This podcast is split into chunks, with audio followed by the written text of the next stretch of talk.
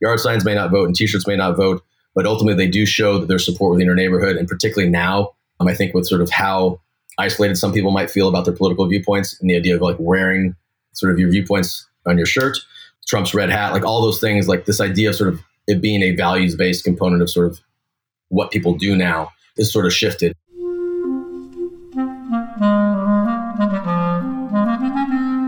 Hello, this is the Great Battlefield Podcast. I'm Nathaniel G. Pearlman. A great political battle is being fought right now between progressives and the forces of reaction on the other side. This show is about the political entrepreneurs and other progressive leaders who are finding new or improved ways to fight. I spoke recently to Josh Grossfeld of Wildfire Mail about his new startup, Goodstock and Company, where he's building an e-commerce platform for Democratic campaigns. It was a good conversation about being born into the business, learning direct mail and political entrepreneurship, now with merchandise. So, after a quick word from our sponsor, listen to my interview with Josh Grossfeld of Goodstock and Company.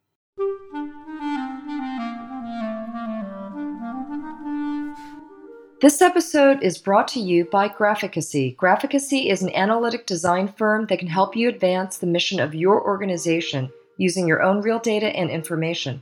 They are 21st century visual communicators who create interactive graphics, motion graphics, and data visualizations. You can find Graphicacy at graphicacy.com. That is G R A P H I C A C Y.com. With Graphicacy's help, you can visualize a better world. Josh, would you mind introducing yourself and giving me a quick biography? So, uh, Josh Grossfeld, I'm co-founder of Goodstock and Company, as well as a founding partner at Wildfire Mail.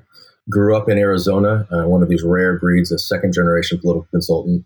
So, worked, you know, got my start on the back of, uh, you know, campaign offices from the age of eight on, um, working in the Democratic Party headquarters down in Arizona, and then going on TV shoots with my dad, and really sort of just kind of growing up in the industry, know, learning how to look at crosstabs at age 14 putting together the Utah Democrats website at age 16, helping do like the Navajo Nation president's race. Um, so really kind of have been very, very fortunate to sort of grow up in the industry and, and sort of see how it's changed and evolved. Came out to DC in a in 02 and started at a, at a firm, uh, Malchow Schlackman Hoppey Cooper at the time. Worked there for a cycle and then uh, was fortunate to be introduced to Amy Pritchard, who was putting together an organization called Democratic Gain, which helped essentially find people jobs in progressive politics, and particularly folks from underrepresented communities. And that really hit home for me because of the fact that I really recognized how fortunate I was to have parents who understood that it was totally normal to go work someplace for six months and not have a job for three or four and then try to do it again. So uh, helped start that and worked there for two years before joining another mail firm where I worked at since you know 2004 um, before joining uh, with Emily Parcell, my, my partner now in 2015 at, at Wildfire Mail. And then we uh, launched Goodstock as sort of an an output of a Wildfire Mail in, in 2000, 2019. Your father was a political consultant. Yeah, yeah. So my dad's a political consultant. It's a frankly my whole my whole dad's side is very involved in politics. So my uncle, speechwriter, etc. So you know, really caught the bug at a very very early age. Spent about a year in college denying that I caught the bug, but it, uh, realized pretty quickly that it was very well embedded. what got him into it, and what does he do exactly? So you know he's semi-retired now. Does you know a lot of uh, media communication still. Uh, he got into it. He has a pretty fun background. He grew up uh, college in the '60s. You know, very much like sort of leading protests on, on college campus, starting the you know the first feminist group on on college campus. Then started doing radio disc jockeying work, um, and started like essentially a classic rock station before there was classic rock because it was just rock at the time. And then went and got into journalism. So he's a he's a TV TV news journalist. One of the stories he tried to break was essentially that he had found that one of the news stations was essentially giving favored favored stories about the Republican uh, member of Congress at the time because the guys were buddies, and he called the studio out on it um, and got fired, and then promptly went and worked to run the campaign of the Democratic candidate trying to run against that guy, beat him, and then you know came up to DC to be like the press secretary, and so that's how he got his start in politics was essentially a damn the man uh, movement and did that. Went back to journalism for a little bit. Um, was like a news editor through uh, local KTAR station in Arizona, and then started working in TV and, and polling from there. What's his name? Bob Grossfeld. Got it. Well, you know, there's so many vocations where you do follow in the footsteps. It's maybe out of fashion a little bit now, but I think, you know, I think there's something really attractive about knowing something from a young age, right? Absolutely. Get, getting the space, understanding the, who the players are and what the techniques are and why it's important. Of the things that you picked up by sort of stewing in that as a as a young man, what do you think was most important? Yeah, I mean, it's, it's really interesting to bring that up. We was just talking. I'm a, a member of uh, sort of entrepreneurs organization. And we were, we were talking about something similar to this, and I think, you know, one of the, the hurdles I think to getting into the industry is sort of knowing that you can, right? so that, that's just like the first thing that, that, this is even a vocation you one could have, and then two, like once you're in it, like what are the different pathways? And I think you and I are in this. Like, there's a lot of different ways you can be involved, but folks don't recognize all those different pathways. So like being exposed to that at a very, very early age was incredibly helpful just to know that it, all the different avenues that are out there for me.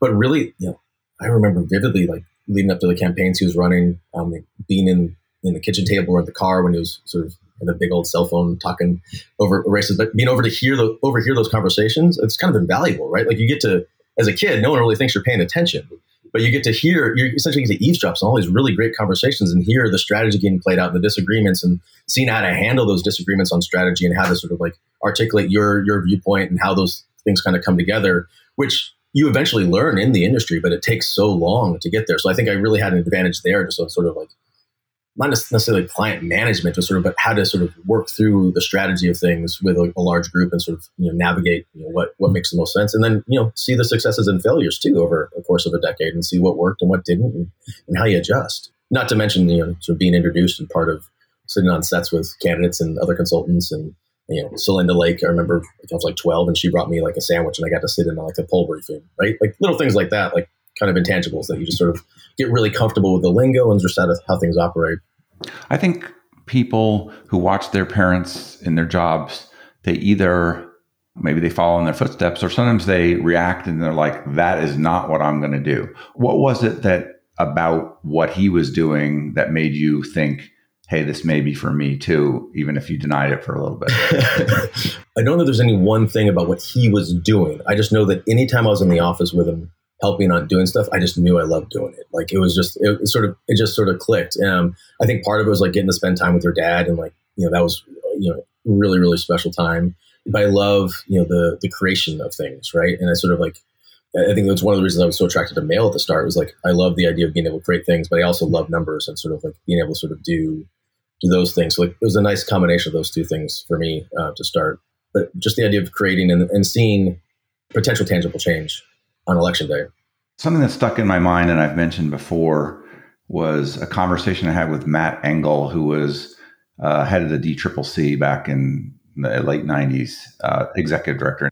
He kind of put for me in order the campaign consultants and, you know, media consultants and pollsters sort of sitting above fundraising consultants and, uh, you know, compliance consultants. And he didn't, I don't think, had mail as a very strategic, important piece, but it's an enduring piece of the of the space.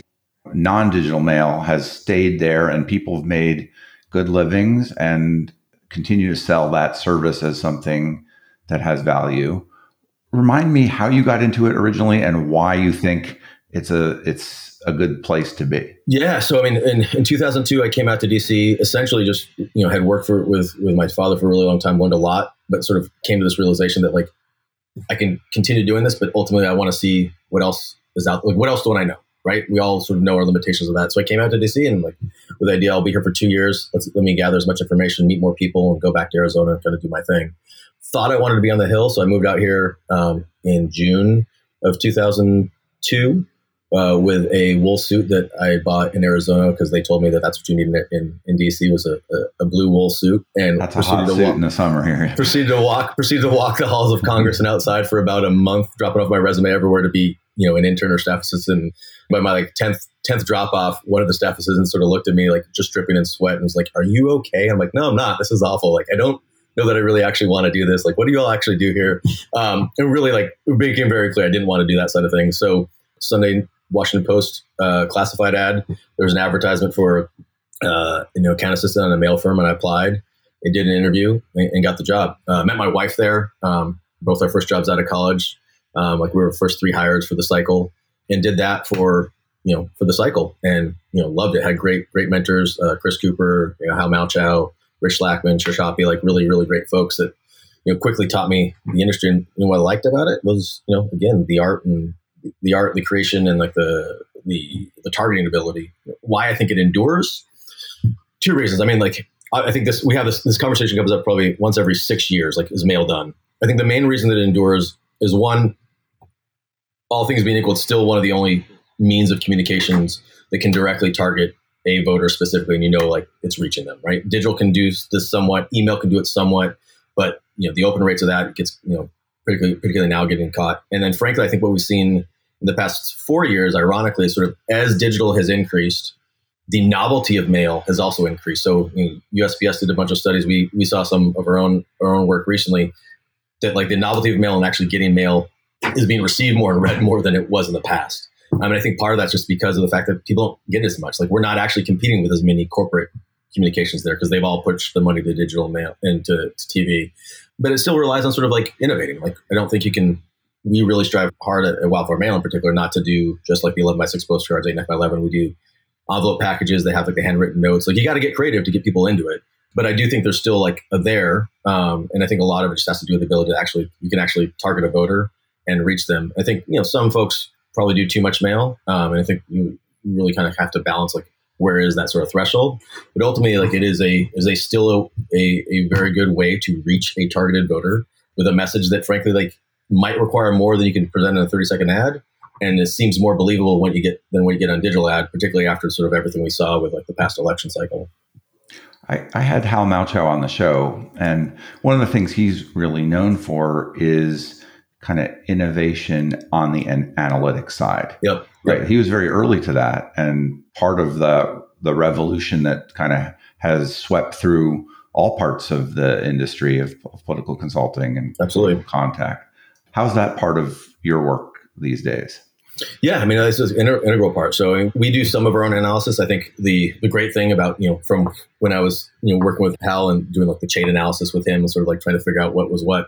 Like, there's now a whole industry, whole part of the industry that just does that, right? So it is certainly something you can do in house. I think for us, it's much easier to sort of work with another organization that is doing a lot of that analysis already, and us sort of working with them in tandem. Who do you work with?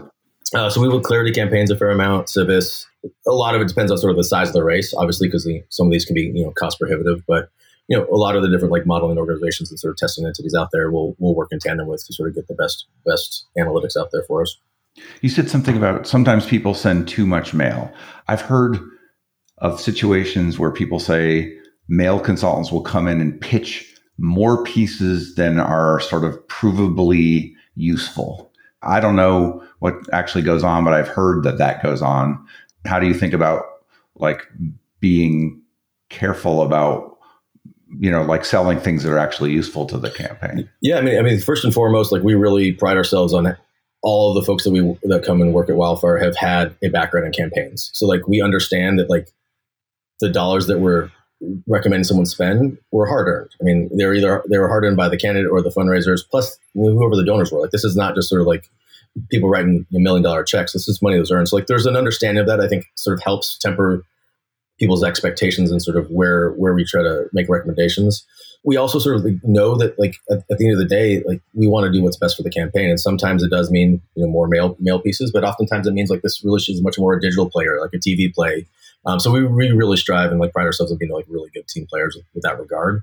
When it comes to sort of like the number of pieces, I think there's there's oftentimes sort of a, a, misquoted study that says like three pieces is the max for you know any any particular campaign, and I think it's misunderstood that that's three pieces on a topic to an audience, not three pieces total for a campaign.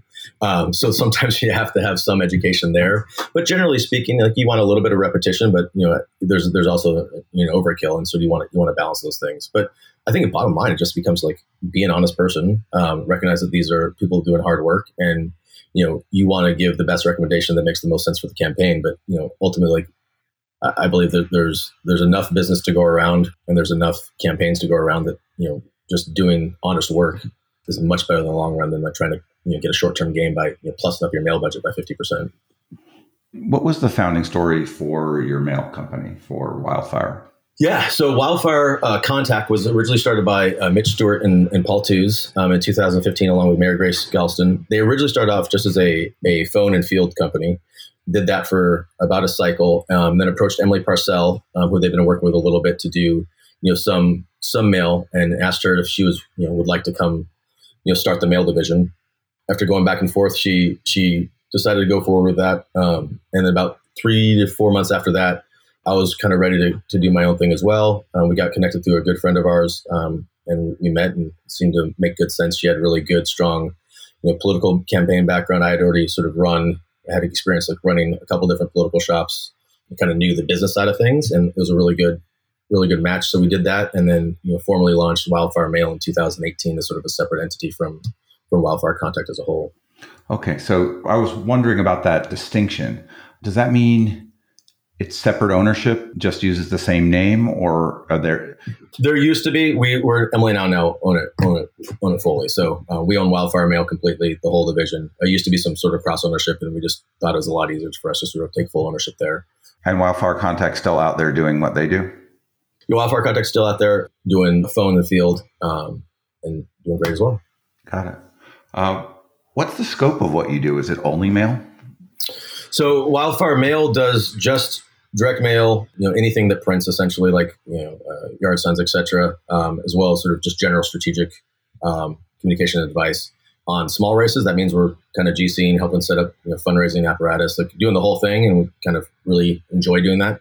On larger races, then we're kind of in a little more of our, our siloed role, but you know, usually are, are called upon from uh, try to be a little bit more involved than just your your typical sort of like waiting until eight weeks out for an election to kind of start dropping mail. We really tell all our clients that if we're not being, you know, utilized from the outset of our, our relationship, then you know, you're, you're not using us right. So make sure you, you do.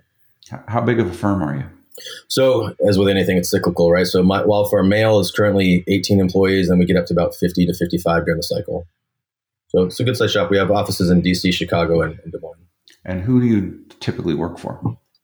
Across the board. So we work everything from presidential down to you know school board, uh, city council, really runs the gamut. Um, and you know, the, the great thing about sort of, particularly with Emily and I, our background really came from like a really strong background in state legislative races. So try to really make sure that whatever clients we're working on, they get the same level of service across the board, right? Whether it's whether it's a congressional or state ledge, they're going to get the same quality work, same quality account folks, same quality writing, and it's not just sort of a handoff. Because uh, for us, you know, building the bench and kind of maintaining that program is really important for us.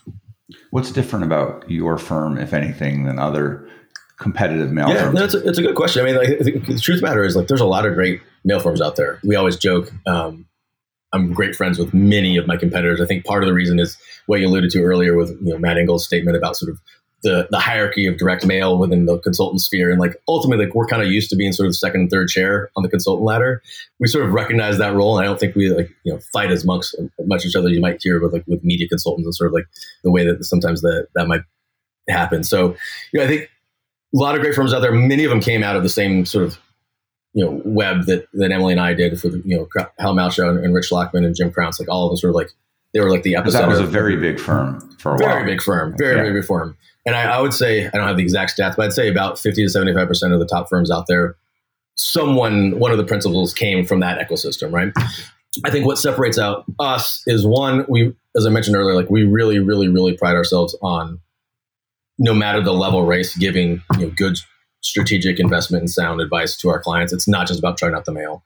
We really strive to sort of, you know, push a, a, a culture within our firm and with our campaigns that I think slightly different sometimes this is helpful and people want it, sometimes they don't, but that's sort of like where things are at. But both Emily and I feel really strongly when we built out uh, both Wildfire Mail and, and Goodstock that the culture of burnout within political campaigns is one of the reasons that we continue to sort of lose talent is because it's really hard the way things were to work till 2 a.m. and have a family or have a life and like stay healthy and not like go into panic attack mode or have like you know, really unhealthy habits. So we've been really intentional with the way we set up our firm. We overstaff so like people aren't getting burned out and we try to sort of create that same atmosphere with our clients that we take on as well so that they recognize that there is a way to do a campaign without you know burning burning yourself out to 2 a.m just because that's how your boss did it you know four years before.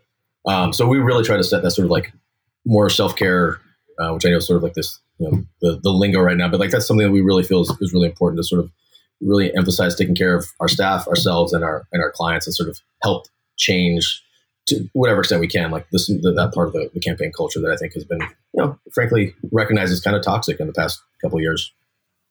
You said uh, in an aside earlier something about being part of an entrepreneurs organization. Uh, is that EO? Is that yeah, yeah, yeah, EO, yeah. So I, I joined that last year, and that's an organization where you talk to other business owners and you have typically forums of a small number. I've been in one uh, or two or three of, of different types of those over the years and i found it pretty helpful. What's your experience been with that and why and why is that a good fit for a political consultant? Yeah i found it so helpful. I mean i think you know one i mean obviously i grew up in the industry. I saw political business but for the most part none of us come from like an mba background or sort of like have like pure business training. Um, and ultimately, like, when you start running a shop, like you're running a business. Like yes, it's political, but it's, it's, end of the day, it's still business. Still, there's HR issues. Still, there's sort of different like cash flow management. Still, there's like just general ways of thinking about how to how to manage a company. And while you know there's the AAPC and there's different like sort of organizations around politics, ultimately, like sitting around and talking to a bunch of your competitors about the problems you're having um, or how you're thinking about going about marketing or things like that you're just not going to get the open conversations that you need or or like the, the, the information that's as, as helpful. So being able to be around a bunch of other business owners who are dealing with similar things um, and like navigating you know similar and different you know problems. In totally different industries. Totally different industries is, is so eye-opening and helpful. Like one it's really helpful to know that like you're not alone. This is like everyone's gone through this or, or has experienced something similar which is a great relief. And then two like just to hear other ways people have tackled similar issues or like or things that you haven't even experienced yet that like might be coming down the road that you can learn from. Really really eye-opening really really helpful and like has been you know just a, a real real real helpful thing for me over the past year just to sort of wrap my head around sort of what the next thing looks like for for, for wildfire mail and for Goodstock does anything come to mind that was like an issue that you brought to that group that you could share that that you think made a difference to be able to air it in that context? In that context, I'm trying to think. Nothing specifically, but like the, I think what's most helpful, or I've found most helpful, is that there are some. There's always like you know, what's your work life balance? Is just, just total junk. Like there's no really the way to balance. Like your work when you own a company and your work is your life. They're all sort of intertwined. It's but it's sort of how do you sort of navigate between between them all, and sort of being able to sort of have those conversations with other folks who have you know spouses and have children and have companies and sort of how you navigate all those things. Um, it was just was just has always been like super helpful. And so like having that that group of, of folks that you can sort of share those experiences with is, is, is very very helpful. Goodstock and company came to my attention because higher ground announced that they had another cohort and i always look at at who they're funding. And you know they're generally pretty smart about who they pick. What's the founding story there? Why did you put together another company on top of the one you're already running, and what what's it up to? You know, as, as I mentioned with the Wildfire Mail, we you know, work a lot of campaigns um, up and down the ballot, independent expenditures like large, you know, progressive political groups. And since our founding, you know, we've been asked to do, you know, occasional T-shirt here and there, some bumper stickers. That sort of started to grow. Like we started getting asked to do that more and more, to the point where it was enough of a revenue driver, and we saw enough of a, a need in the industry to sort of fill a gap between being able to access union made, American made, and union printed merchandise in a way that was easier to do than than had been in the past. So it essentially just it really evolved out of clients asking us to do it and then us looking around the space and seeing that this didn't exist. And so what started off as us just purely you know taking orders and fulfilling them we stood back and was like, all right, well, how do we scale this thing? How does this thing get more than just us taking orders and fulfilling it? And it really became clear that this needed to be more of a, a tech solution than a, you know, any sort of like merchandise production solution. So we looked around, we looked at Shopify, we looked at a couple different off the rack e-commerce sites and they're all fine and they all work great for probably 95% of the e-commerce world out there.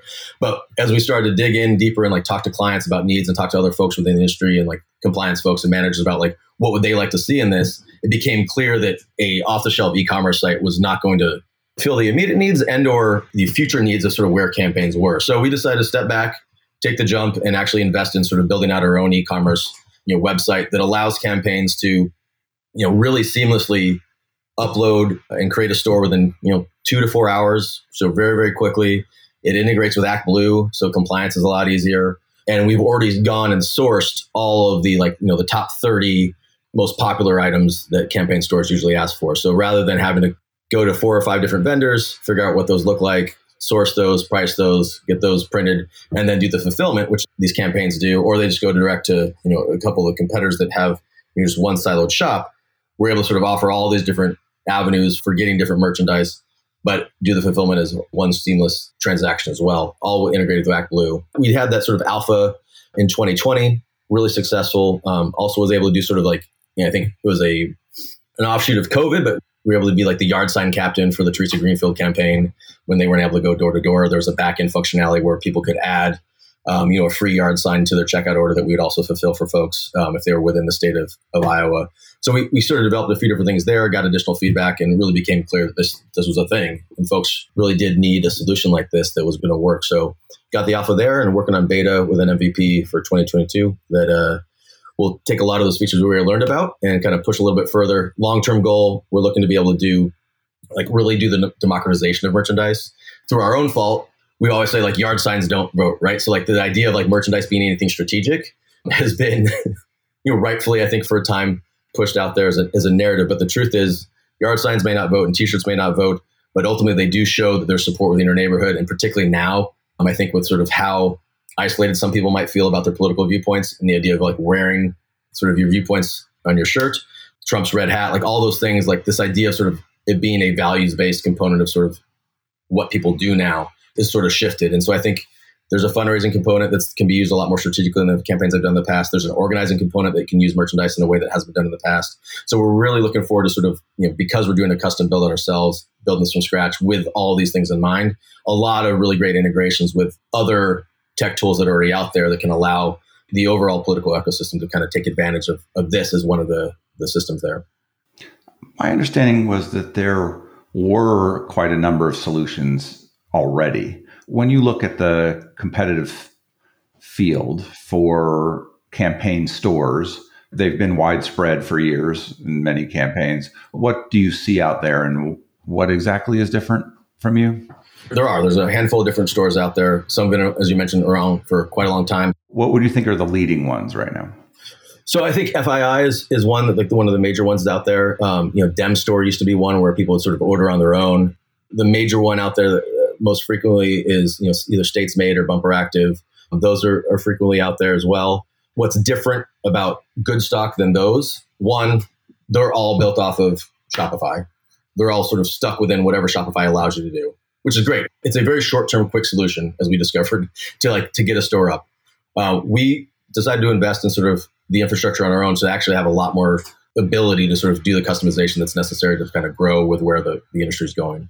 We're the only one that does ActBlue integration, so you can check out with ActBlue, full with compliance. Um, we're looking forward to doing updates and sort of integrations with other compliance software out there for 2022, which I think will be super helpful um, because the major complaint we get is just sort of how difficult it is to sort of track all those things. We also come again from a campaign background, so one of the major complaints we usually get is that while there's usually a notice at the bottom saying like this is run by someone not the, that's not the campaign. Ultimately like whatever the customer service experience is is this voter experience? Um, and we recognize that and we really sort of have a very top level customer service there that helps to navigate that. In addition we are not the sole provider of the merchandise right? So many of these other ones they're essentially just it's a web store in front of a, a, a back end vendor like a printer right? All well and good but it limits scalability. So if they get really, really busy, they're really, really busy in their little shop. It also limits what items are available and it limits sort of like what the different you know variables and possibilities are versus we're going to be able to source from multiple vendors across the country and it all sort of depend on the what's needed at the time. So it, it's really as more of a, a, total web solution versus like a storefront for a, a printer. Is there a relationship between wildfire mail and Goodstock? Um, other than the fact that both Emily and I are, are owners of, of both, um, along with some some other partners, that's that's the only relationship at the time. Like there was previously with some some organic overlay with staff, but you know, Goodstock is its own its own entity at the moment, and you know, we brought on um, Audra Gracia, who's fantastic, um, sort of as our chief innovation officer and managing partner, who really has a great understanding of not just customer service. Used to work at Wickr and a few other places, but also sort of like how to, to translate the tech speak to the developers and to the sort of like the end user as well. So really focused on sort of making sure that the customer experience and user experience is, is top notch. Sometimes it's a challenge for uh, someone who's been running a service company to switch to being a product company or to manage a product company. One of the reasons often is, you know, in services, you land clients, you get paid, you land clients, you get paid. You understand that revenue model. But the product company, sometimes it's you need to raise money, build something, and then you kind of over time have this repeatable product that hopefully you sell and makes back the investment that you put in it. How did you navigate that change? It's totally different. You're 100% right. Going from service to product is very different. And even sort of owning that mindset as we're currently in the shift is, is always difficult, right? Because you have that, you know, natural instinct about the service, the service, the service, and having to remember that like there are tools and the reason we're building this, the technology is to take over some of those things, right? Frankly, that's one of the reasons we brought Audra on board is like to help remind us that like, yes, that's well and good, but here's a technical solution for that instead. So one, I think is just like, and I think I've learned this as a, as a business owner in general is like your success is fully dependent on the people you surround yourself with. And being able to step back and like own your ego and know that like hiring people that are smarter than you is really really helpful. And like knowing what you don't know is really really helpful. And so like we've been really intentional about that. You know hgl super helpful in that regard as well sort of like helping us navigate you know what we don't know which is always i think one of the hardest parts of any of this. Just sort of recognize that as a critical part of it. You know in specifics about you know with, with Goodstock you know i think we've we've just really tried to step back and look at you know throughout all these processes you know, really where can we automate? Where can we sort of take out friction? And then again, relying on people much smarter than me within development to like help point that out. Um, and then hopefully I'm asking the right questions to, to get, get us on the path. That decision to build out your own tech rather than necessarily build on something like Shopify. Yeah. That seems like I, I can see the upside to that, like control. Yep. Big downside too. It's not inexpensive. not inexpensive, and also you don't get the benefit of the software that's been developed for thousands of merchants and has many features that you know maybe you won't use them all, but they're out there. How is that working out? Yeah, it's a really really good question. For alpha, we looked at this, and then prior to you know beta, we, we revisited as well. Spent about two months sort of doing due diligence on that and really looking through all the different e-commerce our current e-commerce site and what we'd want to you know make adjustments to and build off of. And really, what came down to was that where we saw the future of this going and the different you know iterations of political tech and all the integrations that we'd want to use, it felt far more limiting to go with sort of an off-the-shelf solution that would require constant tweaks. And frankly, to your point, yes, have solutions that have worked for thousands of different customers, but not this particular use case and be handcuffed by whatever decision they make. And then in addition to that, you know, one of the things we really wanted to do was really make this available to campaigns at every level. And unfortunately, with any Shopify or anything like that, there's there's a user cost, right? Like every site has X dollars cost for setting the site. So on a small scale, totally makes sense to do a Shopify solution. 30 bucks, 50 bucks, 100 bucks a month. To, to really scale this thing, when you start doing the math and you get to 50 to 100 sites, those start to add up. You got to pass those on to the customer. We really didn't want to pass this on to the customer. We wanted to make this as, as, available as possible. And so as we looked at the different math there to like really develop this thing, the cost of scale started to exceed the cost to build once you started factoring in like the little nicks you kept getting every month for like adding each additional user.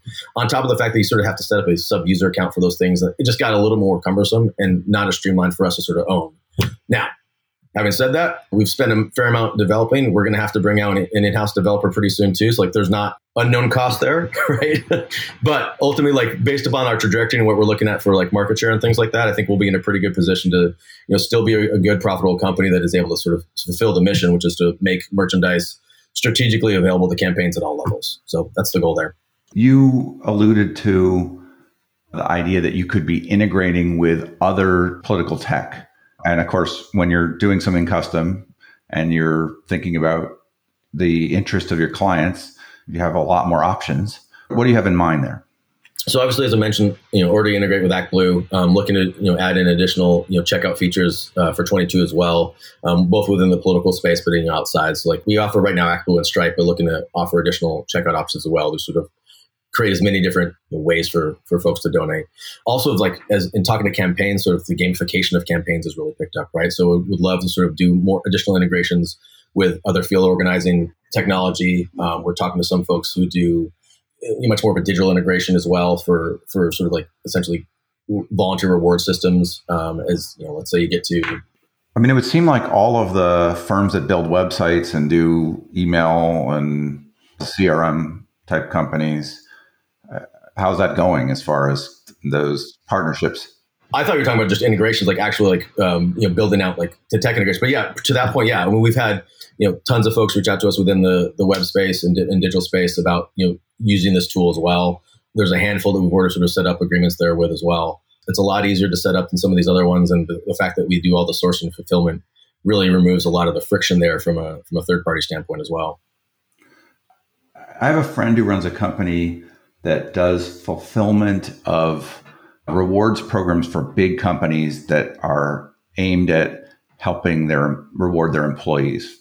I remember that fulfillment can turn into a challenge, and he's been a guy who's owned his own warehouse and had people working there and wondered about whether to outsource that or do it himself at different points along the trajectory of the company. Is this challenging for you? Do you sort of sub that out to your various vendors that you're pulling together? What's the plan there and how are you doing it?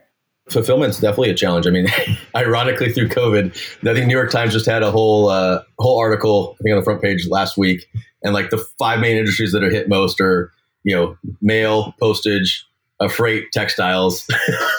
so I'm sitting there looking around, going, "Great!" With all these things, it's about it's all about you know, problem solving. But for fulfillment specifically, yes, it's definitely a challenge. It requires you know a lot of different you know really coordinated SKUs, making sure everything sort of aligns and, and reports well, and particularly the way you know Goodstock works, the campaigns can either purchase it wholesale for larger discounts. They can purchase it as a sort of a one-off, so on demand, which means it literally prints you know one T-shirt at a time as a T-shirt example, or a delayed sale essentially. So like we'll cage the orders until every Friday, and whatever's accumulated at that point, they'll get that price point for that. So there's like three different SKUs that are involved with each different product those get divvied up between a lot of different vendors depending on sort of what the quantity, the size, etc. And then they all get sent to one central location for fulfillment. So we have found it is easier right now to have a centralized fulfillment center right next door to where our current office is in Des Moines. Makes it a lot easier for us to sort of like keep an eye on quality control. Also, being in Des Moines allows essentially a two day ship anywhere in the country. That's been helpful. I think as we continue to scale, I think we we are going to have to sort of continually revisit sort of where those different fulfillment centers are. But ultimately, for a campaign, you know, every campaign's fulfillment center is going to have to be all those products will have to go to the same fulfillment center. We toyed with sort of doing the Amazon model where like you might make an order for five items and like they come three days and then it'll come six days.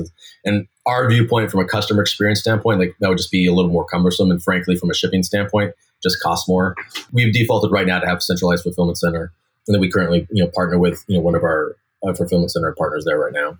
Business model. How do you make money off of setting up these stores for people and fulfilling these products? We're still navigating a couple of portions of this. You know, currently the website setup is free.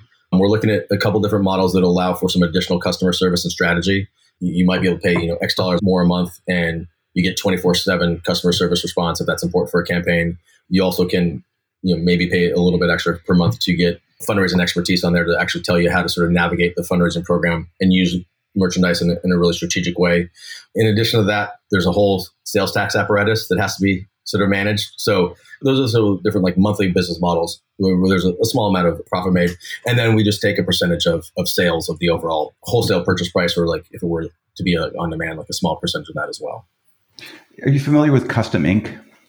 Yep, super similar. Yeah, I had the good fortune to tour their facility along the way, and they were amazing on the internal analytics side, from what I could tell. I mean, they were printing custom t shirts for teams and things like that, very data driven, grew really fast. I think they sold for like a billion dollars, right? T shirts and other things that were customized.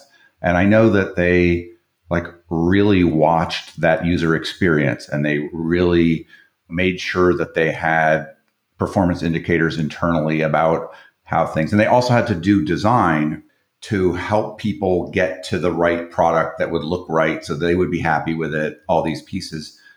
how much do you look around at these sort of models and a lot. Custom ink was definitely one that we looked at you know, pretty heavily. I mean frankly at one point we looked at like can we just partner with them and sort of create like a sub store right? Like but the problem there is like within the progressive space obviously sort of like very important for us to sort of work and live our values.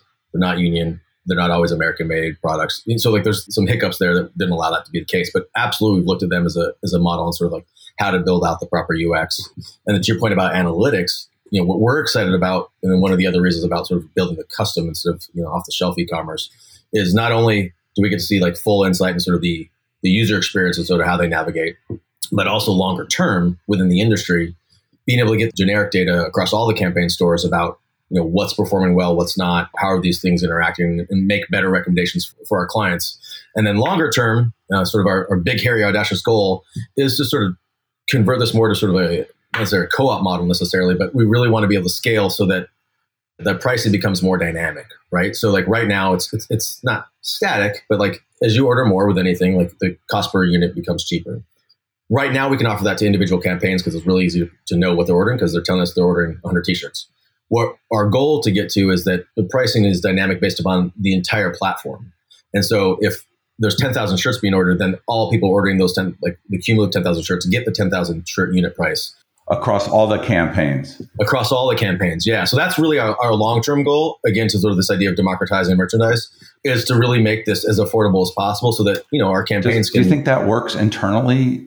There may be as much work to service a tiny campaign as a big campaign and sure i mean sometimes we want pricing to reflect actual costs yeah you do and i think you know part of that is sort of weighing the for emily and i at least and, and Audra's, we're looking at like you're correct. Printing one T-shirt is as much of a pain as printing 100 T-shirts because once you print go, it's, it's kind of just going right. Like that's and the, the fulfillment's a little bit more involved, but ultimately more like, boxes on the fulfillment. Yeah, side, exactly. But you know, for us, and, and, sort of like looking at sort of where this was in 18 and 20, and sort of really the the fundraising component here, and like how much more folks would be you know raising off of these and earning off of these. For us, it came down to sort of like if we can still make a profit you know, we're not going to get rich on this thing, but if we can still make a profit, then it's more of a loss leader to do this one off. Why wouldn't you want to get rich off this thing? I mean, what's the point of building? what's the point of building this if not to really make it successful and take over? No, I think absolutely. Like that's would be a, great outcome. I think for for Emily and I and, and Audra, I firmly believe that if you build a, a business correctly, that, that that sort of happens organically and naturally. And I, to your point, yes, there's going to be some some products that may not be as profitable as others, but you know, there's there's some candidates races that we take on, like state led races and things like that, where our, our margins on the mail side are, are smaller as well. And you take those on because one, it's a candidate you believe in and you think it's the right thing, but also like they usually run for something else. So like to your point, like this store that's like only doing a t-shirt right now, you might have the long view here that, that maybe yeah. maybe one in ten becomes a congressional, like and that sort of makes up. So like I think all of that sort of like kind of balances itself out over the course of time. And yeah, you know, we want to certainly earn an income and, and, and, and, be comfortable. But like, you know, the, the model that we have at Wildfire Mail, we really like to share the resources with the staff and sort of, you know, create a Wildfire team fund that allows, you know, staff members for who have been there for X number of years to actually get like, you know, share a profit share of the company at, at the end of each cycle. And like, I think we recognize that like everyone gives in in different values and making sure that people are, are you know, sort of rewarded accordingly is sort of how we, how we want to operate just a kind of a broad question about merchandise in campaigns and related entities. I don't know hardly anything about it. I've bought bumper stickers. I've looked at yard signs. I've watched my brother's campaign for county commissioner and he's bought a few t-shirts and things like that. But my guess is that most campaigns don't sell a lot of merchandise. That a few campaigns, you know, that catch fire, you know, an Obama or a Sanders sell a ton of merchandise then they get because they're cool and or maybe a, a, candidate who just has a very passionate following an AOC or something is it completely skewed like that the distribution of merchandise to campaigns yeah i mean currently it is it's sort of like the launch video right? Like everyone's doing a launch video. Yeah. Some of them get 3 million views and most of them get 10 views. Correct. For the most part you know every campaign usually has you know 10 to 15 volunteers or staff they're buying t-shirts for.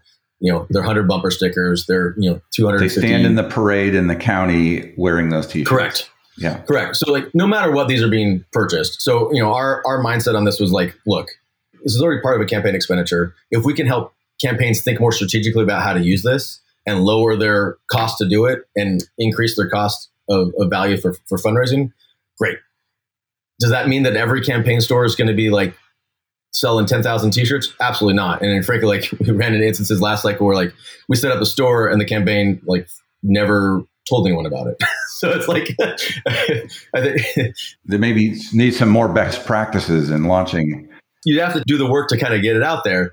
That being said, I think one of the things is like the I think you alluded to earlier is like if you're capturing the moment the right way, if you're designing merchandise that people want to wear, I think that changes a lot. And frankly, since you know 18 on, like we've just seen that tweak happen a little bit more. Like the even the products, right? Like I think you've been in the industry for for, for a long time. I remember getting like the really uncomfortable like 50-50 the hefty shirts right they're like no one really wanted to wear you just wore it and sort of like the white screen print on like it said the person's name there wasn't anything creative about it it wasn't something that you'd wear outside of just you're going to that campaign event i think what we've seen over the past you know four to six years is it's gotten cooler for lack of a better term, right? The politics has gotten cooler. It's become more pop culture. You have a lot of cross collaborations. We work with When We All Vote, and there's cross collaborations with Gucci for merchandise and things like that, right? So I think there's there's been a little bit of a shift there that I think if campaigns are strategic about really thinking through what they want to put out there, and it's more than just sometimes it could be the logo, but if it's more than just their logo,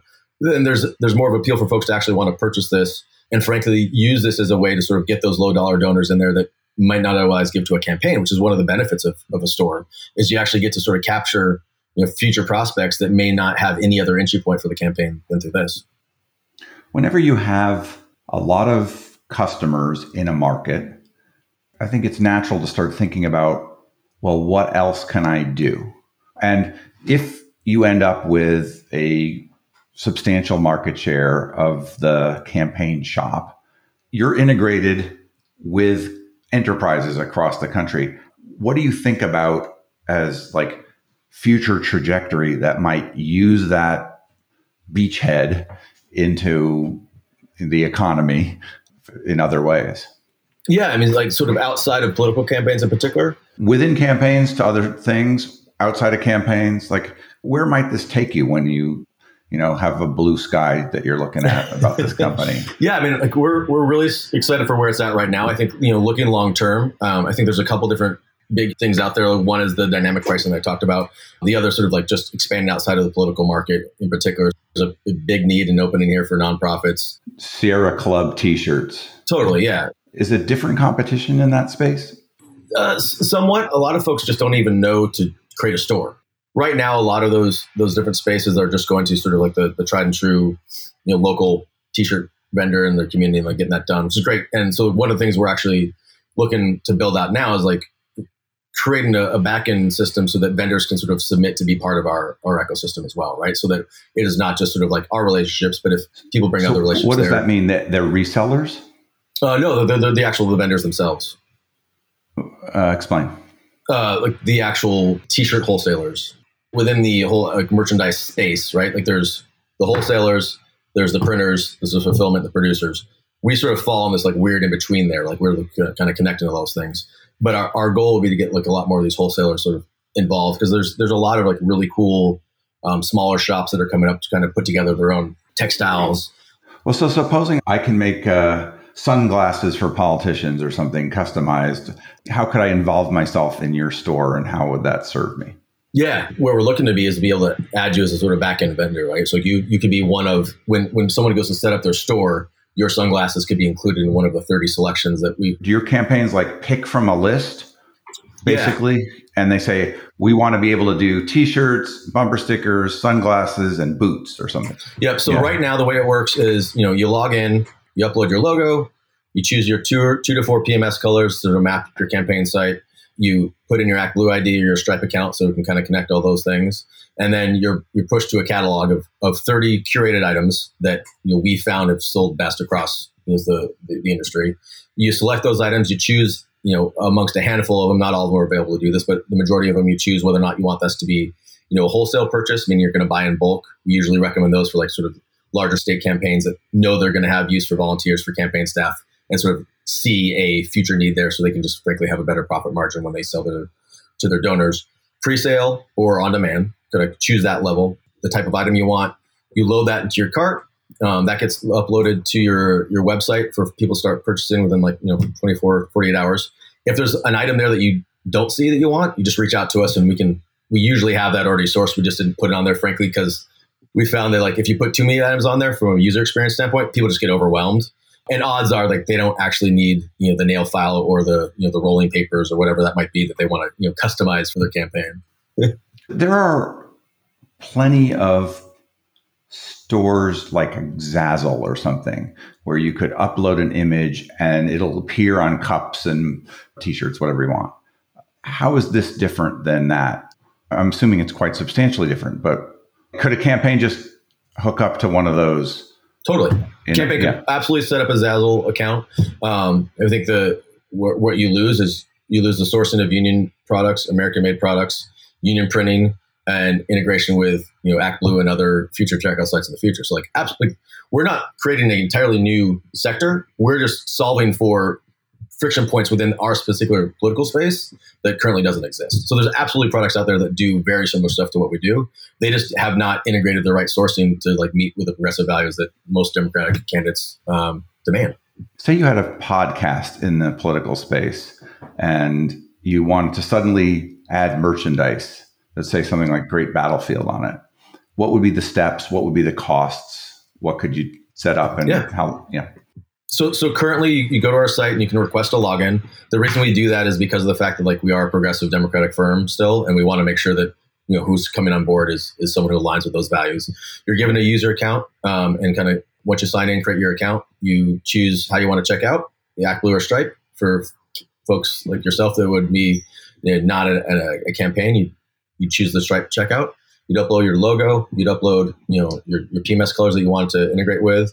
You would select how you want it to be featured, like the, the URL, um, and kind of select that. And then there's a walkthrough there if you want to actually have it be like, you know, store.greatbattlefield.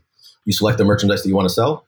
And it just plunks the logo down in a sort of templated way, or is there customizing of so it, it, defaults to that, but you can always reach out and we, we, can make whatever changes that are necessary there. So like it's essentially the the best of both worlds from like the Zazzle standpoint, right? Like you are not sitting there sort of like designing it yourself, um, but you, are uploading your logo, and if you need additional logo assistance, we can we do that as well. Um, and then we can you know modify the placement as, as, necessary. We get the store loaded up, you approve all through the, the site, you approve sort of the, the look of it, and it goes live. And then from that point on, um, you know, we take care of everything else. So. And that's on demand. So it's there's no inventory until nope. yeah, got it. Nope. Is there a question I should have asked that I haven't?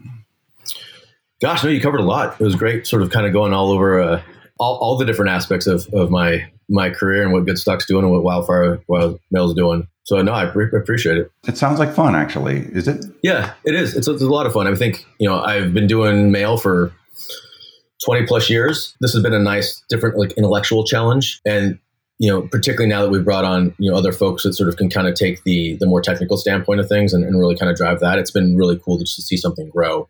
And I think to your point earlier about sort of the difference between a sales company and a service company and a more tech, it's they're different. And so it's been Product, really yeah. fun.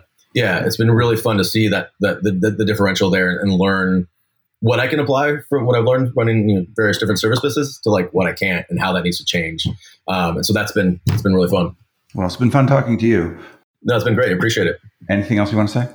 Uh, no, but if you have any pointers at any point uh, that you want to, you care to share, I'm all ears. I love learning, and I, I, know you you did quite well. Um, you know, building out what you did, um, and so any any lessons learned. Um, well, you, I mean, you might integrate with NGP Van on the if they'll let you on the you know the same way you do with ActBlue. Yeah, that's that's one of our, our first asks of uh, of uh, HGL actually is like um, helping us get that connected up. ActBlue is probably a little easier to just automate that, right? Or they, they have open APIs, like yeah, we can yeah. just get it. Versus NGP, we actually have to have like more conversations. I, I did want to ask you about the HGL. So, why do you think they added you to their cohort, and what are they offering that's of value to you? Yeah, a couple things. I think one, Emily and I are, are, are sort of proven practitioners in the industry. Like sort of proven ourselves to have uh, been able to create a company, right? So I think there's just some generic when you listen to these different stories of Silicon Valley, like sometimes people are investing in the product, sometimes they're just investing in the people. I think is a combination of the two. Like, I think they recognize that you know we've been able to successfully build out a, you know a company and, and have you know a good reputation and sort of have been able to establish ourselves as folks that can kind of do this. And then two, in discussing with them, like they they too saw this really big movement within you know, both Democrat and Republican, frankly, of sort of like wearing what you believe. While there are certainly solutions for that, they recognize that there wasn't like a political solution for that. There wasn't a campaign solution that like really took advantage of all the different things that can do there.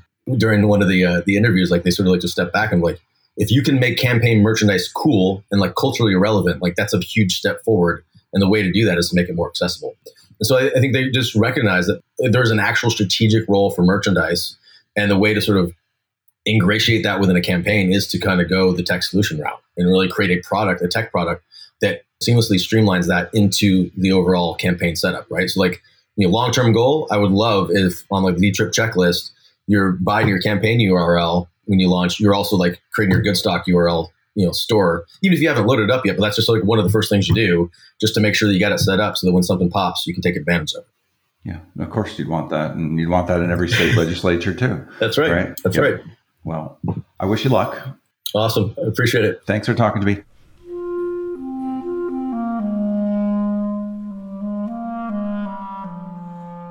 So that was Josh Grossfeld. He's at goodstockcompany.com. This is Nathaniel G. Pearlman with the Great Battlefield Podcast.